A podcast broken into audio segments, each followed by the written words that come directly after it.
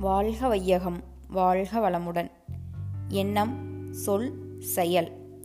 மனிதனிடம் மனமாக பார்வையாக சொல்லாக அல்லது எண்ணமாக வெளியேறும் அலை எந்த வகையாக இருப்பினும் அவ்வகை அவனுடைய தன்மைகள் அனைத்தையும் எடுத்துச் சொல்கிறது. ஒவ்வொரு மனிதனும் முன் அனுபவத்தினால் ஏற்பட்ட பதிவுகளின் மூலம் செயல்படுவதினால் அவனுடைய எண்ணம் சொல் செயல் அனைத்தும் அவனுடைய பதிவின் அடிப்படையில் அமைந்திருக்கும். அவனுடைய தன்மைகள் யாவும் அலை மூலமாக வெளிப்படுகின்றது. ஒவ்வொரு மனிதனும் தனக்குள் நல்ல பதிவுகளையும் தீய பதிவுகளையும் பெற்றிருக்கிறான்.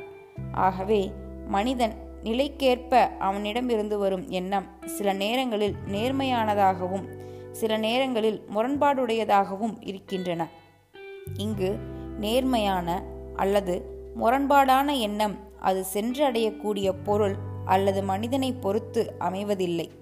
அவை யாரிடமிருந்து செல்கின்றனவோ அவர்களுடைய தன்மையை பொறுத்து அமைகின்றன. இந்த விஞ்ஞானத்தை தத்துவத்தை அறிந்து கொள்ளாமல் நாம் எண்ணற்ற பதிவுகளை ஏற்படுத்தி கொண்டு அவற்றை நன்றாக வேரூன்ற செய்து கொள்கின்றோம்.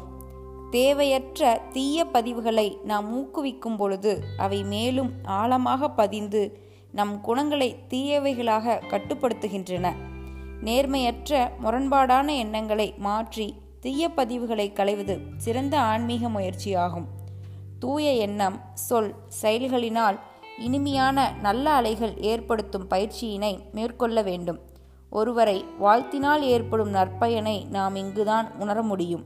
அருள் தந்தை வேதாத்ரி மகரிஷி.